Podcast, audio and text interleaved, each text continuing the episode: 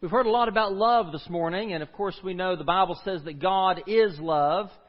And a question that I had a child ask me once is if God is love, can God hate? Is there anything that God hates if God is love? That's a good question. And the answer is, is yes. Because if you have the capacity to love, you necessarily must have the capacity to hate. I mean, think about it. Because I love my daughter, there are things that I hate. I hate it when she's sick. I hate it when somebody hurts her feelings. I hate anything that would do harm or violence to my child. Anything that would make her unsafe, I stand against. I hate those things. And the same is true of God. Because God is love, and because He loves us, and He desires holiness and wholeness for us, God hates anything that leads us astray or harms our relationship with Him. In fact, Proverbs 6 is just an example of one place in the Bible where it even gives us a specific list of things that God hates. It says there are six things the Lord hates, seven that are detestable to him haughty eyes, a lying tongue, hands that shed innocent blood, a heart that devises wicked schemes, feet that are quick to rush into evil, a false witness who pours out lies, and a person who stirs up conflict in the community. And elsewhere, the Bible makes it clear that God hates sin, God hates death, says God hates divorce, God hates idolatry. But the most shocking thing the Bible says that God hates is love. A particular kind of love. Bear, bear with me here. First John, which is where our text is today, if you'll turn to First John chapter 2, is a beautiful letter written by John, the beloved disciple, and love is a key theme in John's letter. This short book famously tells us God is love and that we must love each other the way that God has loved us. But in chapter 2, John tells us that there is a kind of love that God actually hates. A love for the things of the world. In fact, John says if someone loves the world, the love of God cannot abide in them worldly love and God's love are mutually exclusive. In James chapter 4, we looked at James last week, and James 4 4 reveals that even friendship with the world means enmity with God. Therefore, anyone who chooses to be a friend of the world becomes an enemy of God. So let's look together at 1 John 2 to see how loving Jesus means that we turn from those worldly desires to find our happiness, our purpose, and our peace in the God who is love. Let's look together at 1 John chapter 2 beginning in verse 12. I write to you, dear children, because your sins have been forgiven on account of his name.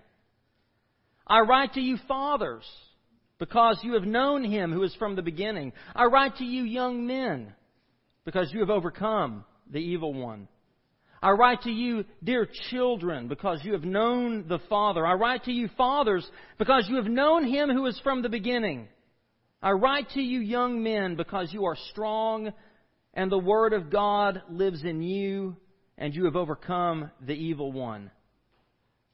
Do not love the world or anything in the world. If anyone loves the world, the love of the Father is not in him. For everything in the world, the cravings of sinful man, the lust of his eyes, and the boasting of what he has and does, comes not from the Father, but from the world. And the world and its desires pass away. But the man who does the will of God lives forever. John explains for us here why God hates for his children to fall in love with worldly pursuits and values. It's because we are God's children. We have experienced the love of the Father through faith in Christ. Why would we turn from the giver of every good gift to pursue the things of this lost and wicked world?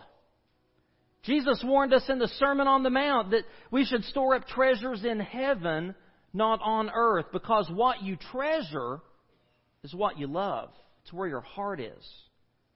Jesus described earthly treasures as fleeting, but heavenly treasures as eternal. And Jesus warned us that it's not possible to treasure both the earthly things and the heavenly things. You, you can't love God and your stuff. He said, No one can serve two masters. Either you will hate the one and love the other, or you'll be devoted to the one and despise the other.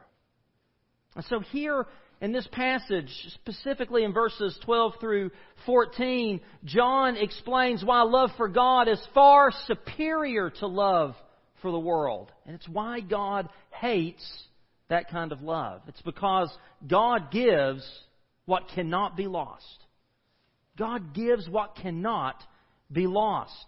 These few verses here, verses 12 through 14, are written as a poem, and John is addressing three groups of believers in the church. He talks to children, to fathers, and to young men. But John often refers to his audience as dear children. Several times in this letter he says dear children, dear children. So he's not really talking about chronological age. John is referring instead to, in spiritual terms.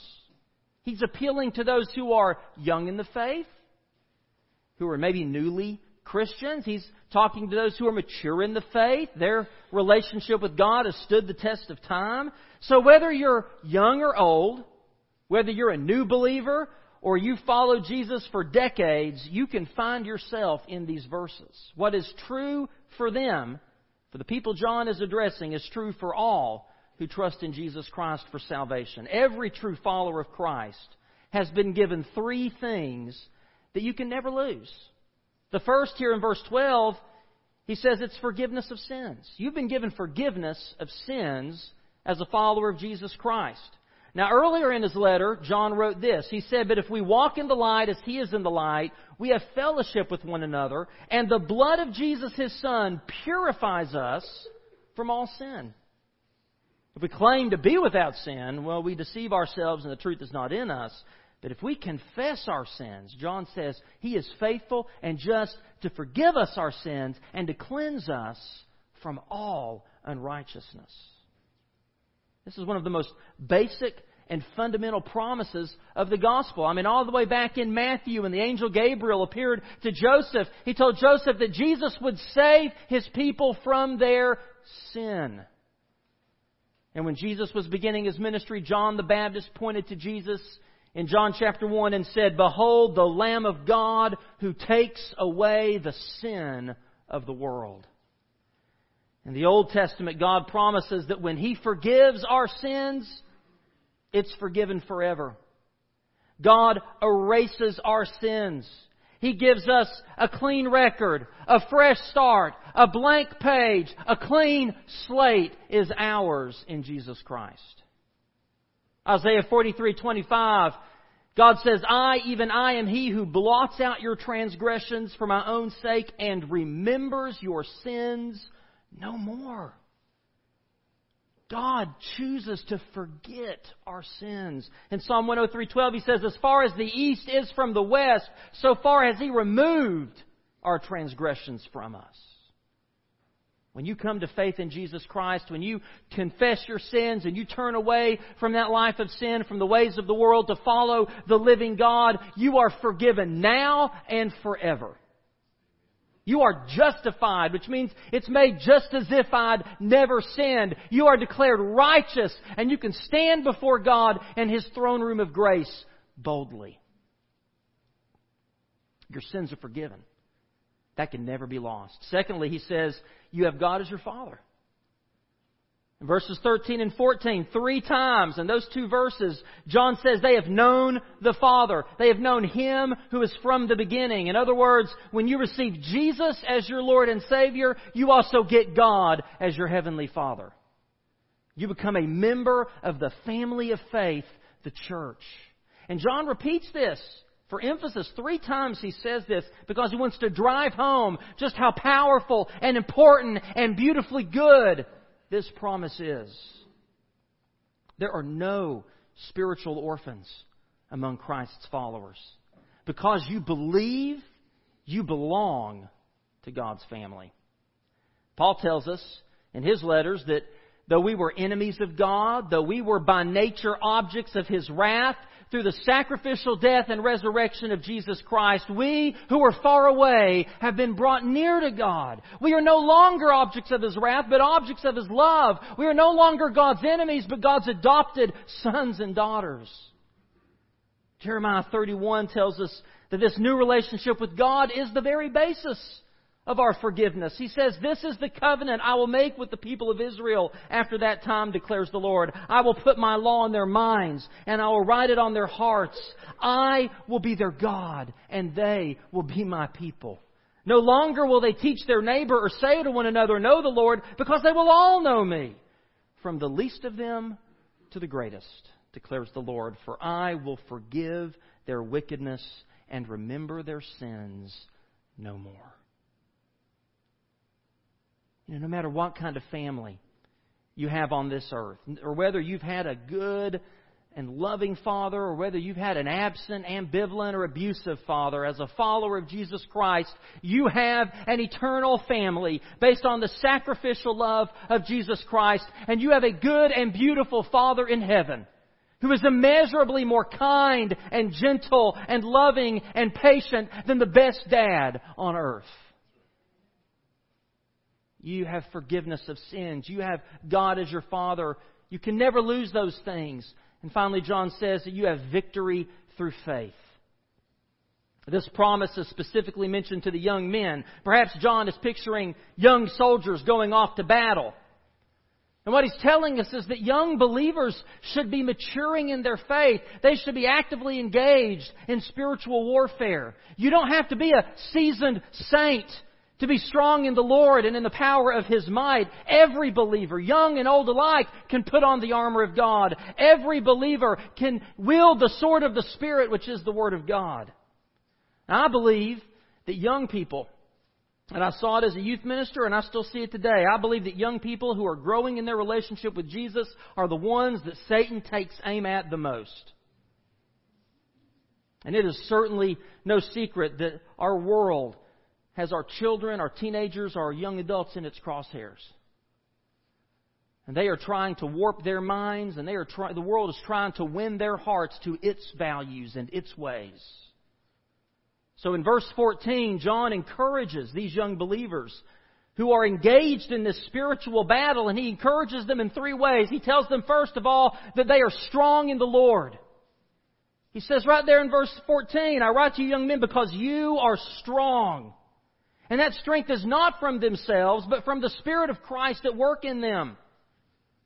Paul in, in 2 Corinthians talks about how he's got this, this weakness that he can't overcome. It's this thorn in the flesh. And listen to what God says to Paul and what Paul says here in 2 Corinthians 12, 9 and 10. Paul's been praying and asking for God to remove this thorn in his side. But he said to me, My grace is sufficient for you, for my power is made perfect in weakness. Therefore, I will boast all the more gladly about my weaknesses, Paul says, so that Christ's power may rest on me. That is why, for Christ's sake, I delight in weaknesses, in insults, in hardships, in persecutions, in difficulties. For when I am weak, then I am strong. When you feel weak, when you feel like the pressure of this world is weighing down on you, when you're struggling to be true to your identity in Christ, just remember Philippians 4:13, I can do all things through him who gives me strength. You are strong in the Lord. Secondly, Paul promises them that God's word lives in them. I'm sorry, John promises them that God's word lives in them. We have the strength and ability to overcome the evil one because of two things. Because of the work of Christ on the cross and the Word of God in our hearts. See, Satan is our accuser. And he is always standing before us to remind us of our past and discourage us. And when he does that, when he throws your past up in your face, you just remember what Jesus Christ did for you on the cross. He paid for your sins. And you stand cleansed, not condemned, but cleansed before God. In Christ, Paul says there is no condemnation. But Satan's other tactic, other than trying to discourage you with your past, he tries to distract you with the things of this world to tempt you to fall into sin. And that's where the Word of God comes to your aid. It is the sword of the Spirit that can cut apart Satan's lies.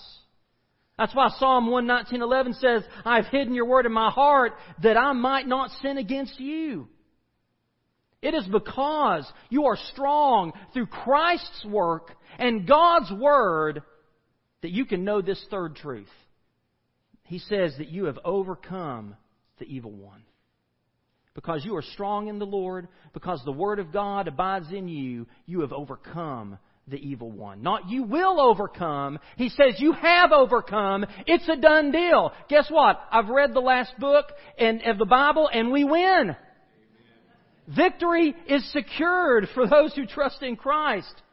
1 John 4 4 says, You, dear children, are from God and have overcome them, because the one who is in you is greater than the one who is in the world. Amen? That is good news. Forgiveness of sin. God is your Father. The assurance of victory over Satan because of the work of Christ on the cross and the Word of God in our hearts. Those are what are ours in Christ Jesus, and they can never be lost. And that is why loving God is supreme. But next, John turns his attention to what the world promises but can never give. See, God gives what cannot be lost, but the world offers what it cannot give. And this is the real tragedy of refusing the good and eternal gifts of God for the empty promises of the world. This is why God hates love for worldly things, because it deceives His children. It distracts us from His gifts and love, and it damages our witness for Christ. And so John moves from this, this encouraging, beautiful poem to some pretty stern words of exhortation.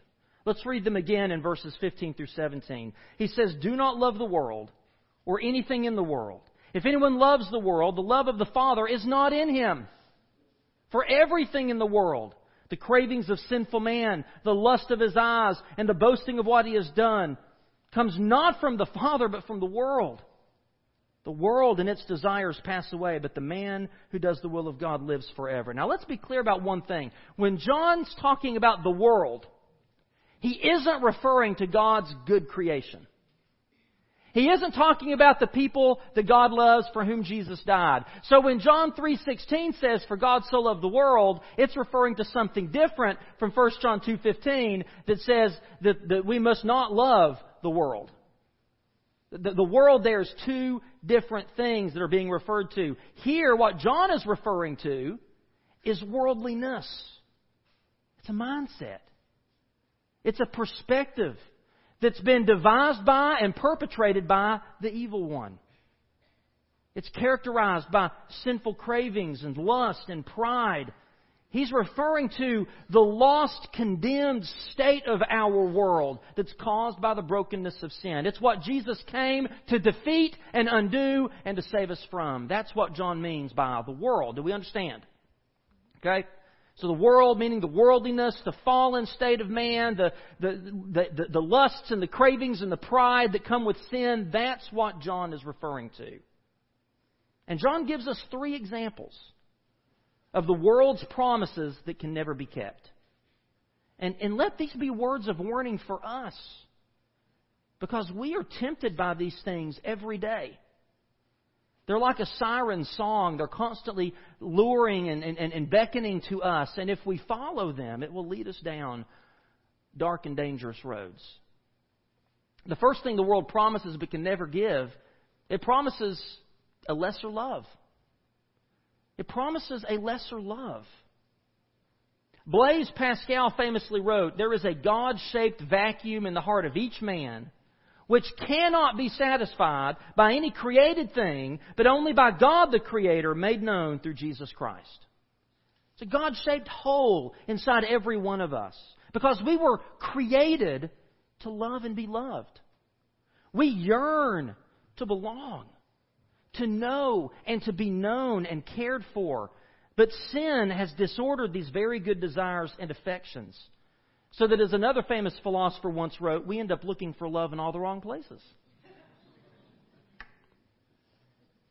The tragedy of loving the world and the things of the world is that we end up going in the opposite direction from God, who is the source of the only love that can ever truly satisfy us. You remember the scene from Indiana Jones and the Last Crusade? Where Indy is in the room where all the, the, the grails are. He's looking for the Holy Grail, and there's all these beautiful goblets and platters and cups. And there's this old knight who's been there for just, you know, 2,000 years guarding this thing. And the knight says to him, Choose, but choose wisely.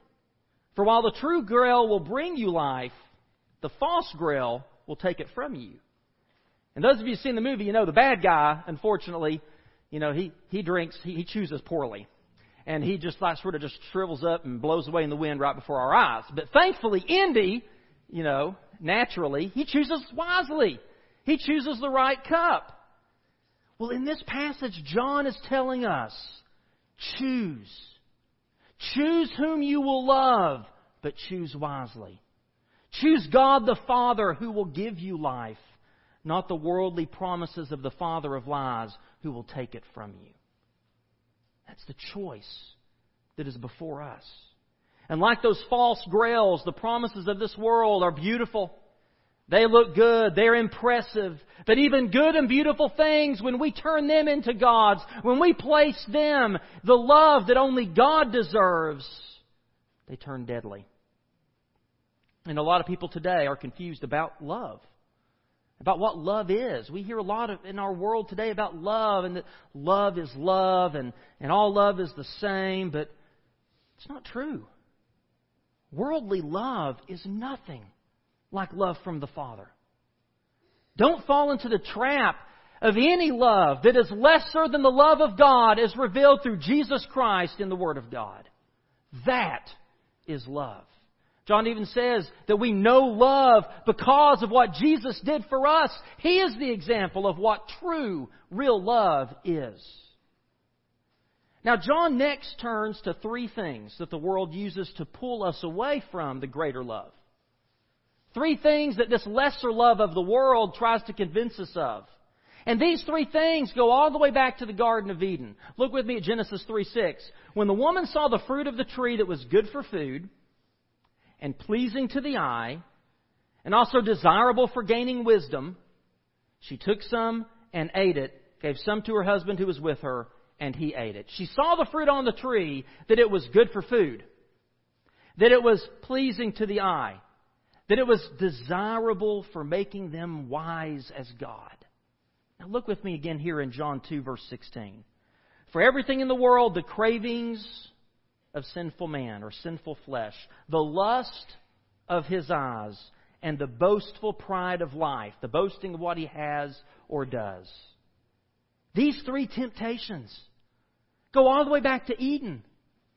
And they are so deeply ingrained in our human nature that Jesus himself had to confront these three temptations when he was in the wilderness after his baptism. You might remember Jesus was baptized. The Spirit led him into the wilderness where he fasted and prayed for 40 days and Satan himself came and tempted Jesus. He tempted Jesus to fulfill his physical appetites through unnatural means. Satan appealed to Jesus' affections by offering him all the kingdoms of the world. And Satan tempted Jesus to pridefully reveal himself as the Messiah through a stunning display of power. It's the same three temptations John is talking about. It's the same three things that Eve saw when she looked at that tree. And because Jesus overcame these ancient temptations, we too can overcome them through His Spirit at work in us. When we love God supremely, we can beware of and be on guard against the promise of the sinful satisfaction of our appetites. That's what the world tries to give us.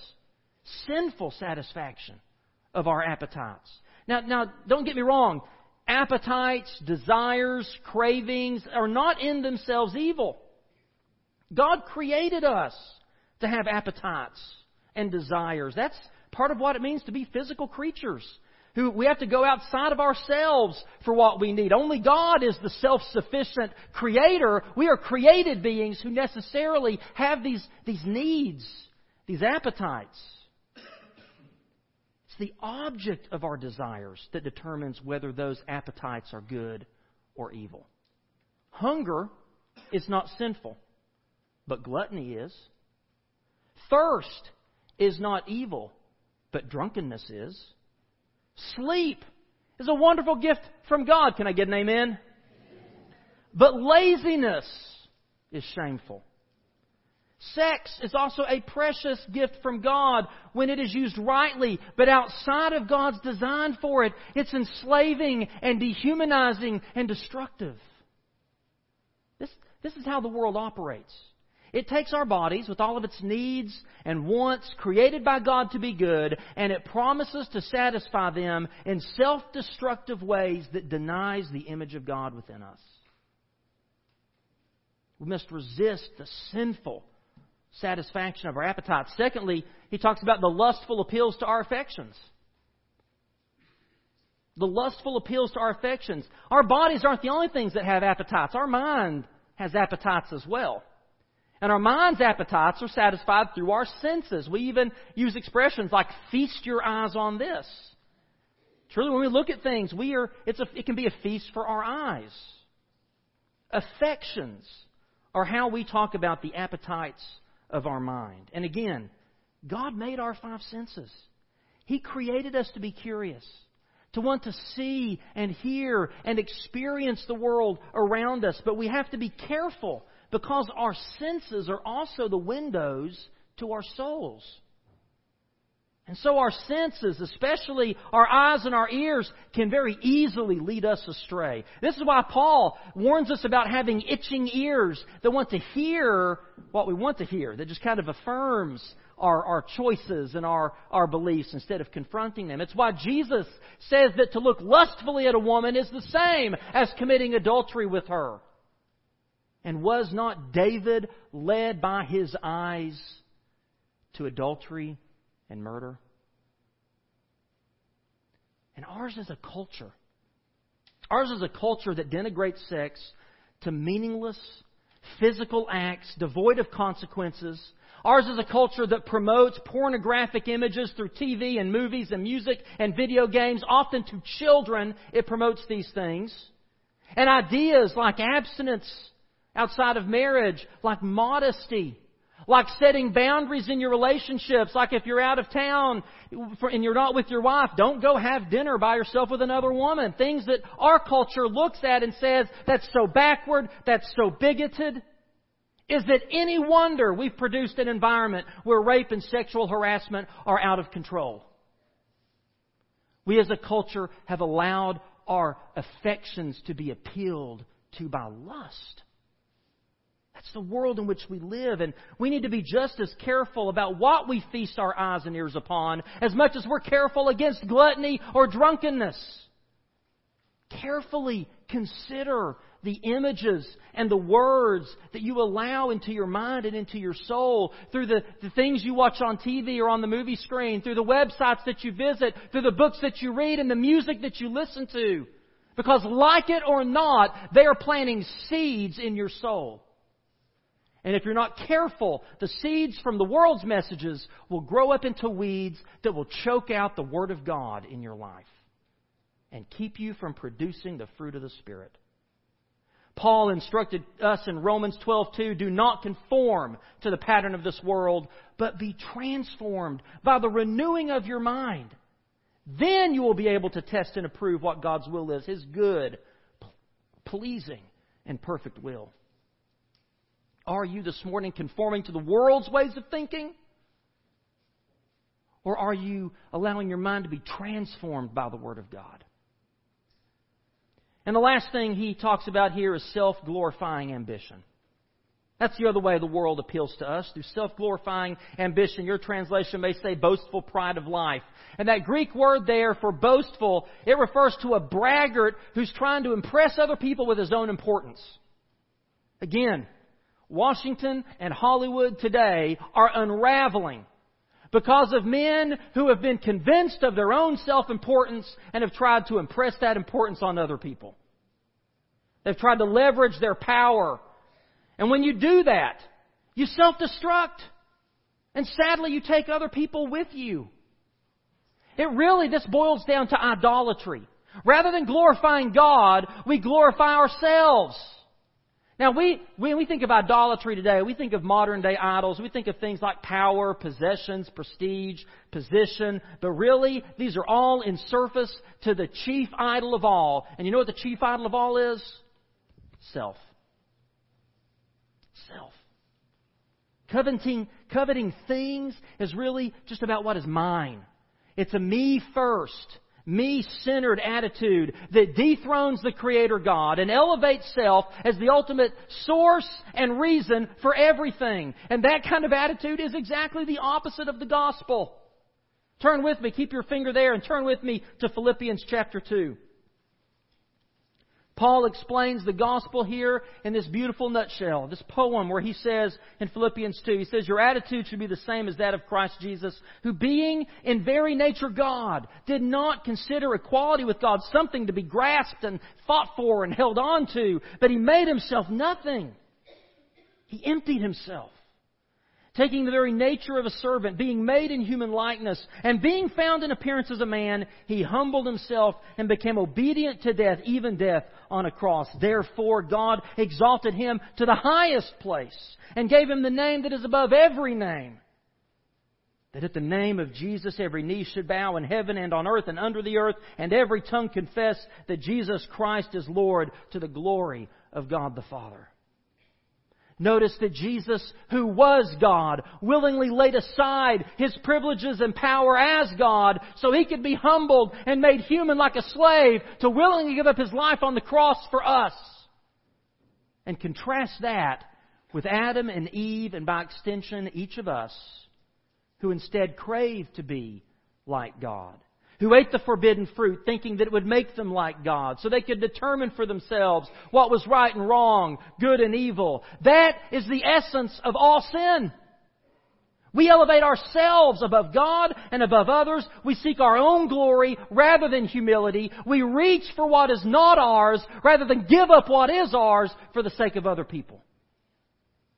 And the irony is that true strength is made perfect in weakness that lasting blessings come through humility and brokenness. John concludes here in verse 17. He says, The world and its desires pass away, but the man who does the will of God lives forever. John ends this section with a dose of reality and a call to action. This world and all it offers us, it's fleeting. Our lives on this earth are like a vapor. We're just here for a moment and then we're gone. And even in that brief span of our life on earth, what this world has to offer is passing away. There just aren't that many things we can really hang on to in this life. So will we foolishly cling to the things of this world, which are constantly slipping through our hands like sand? Or will we take hold of what is eternal? Because those who do the will of God live forever when we turn to God for love, for our identity, for our purpose, and for belonging, we will always be loved. We will always know who we are and what we're to do and where we belong. We can never lose those things in Christ. So, a question for you this morning is what is the foundation of your life? Who or what do you really love today? Where is your treasure? Where is your heart? I pray that you won't let the love for this world overshadow your love for God. Don't spend your life chasing after the wind. This morning, do you know the love of God that's found only in a relationship with Jesus Christ? If you don't know Jesus as your Lord and Savior, as we sing in a moment, I'm going to be standing down front, and I would love nothing more than introduce you to the God who wants to be your Father and who wants to forgive you and give you a free, fresh start. The God who wants you to know His love forever and ever. Forgiveness today can be yours if you would come and put your faith and trust in Jesus Christ. Are you loving the Father this morning? With all of your heart, with all of your soul, with all of your mind and strength? Whatever God has spoken to you today, I hope that you will listen to Him. I hope this morning you would grow to love the Father supremely because He has loved you so deeply. Would you stand and sing and come and respond as God leads today?